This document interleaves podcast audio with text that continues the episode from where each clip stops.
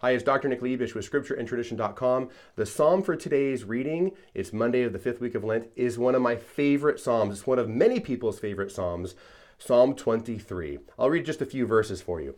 Verse 1 The Lord is my shepherd, I shall not want. He makes me lie down in green pastures.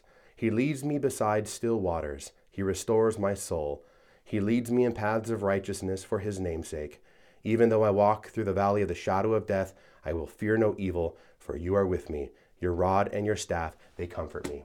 This is one of the most beautiful Psalms. There's so much to say. What are we going to say? Just a couple simple things. Number one, the Lord's got your back. No matter what's going on, you're walking through the valley of the shadow of death, you'll fear no evil. The Lord is your shepherd, he will protect you.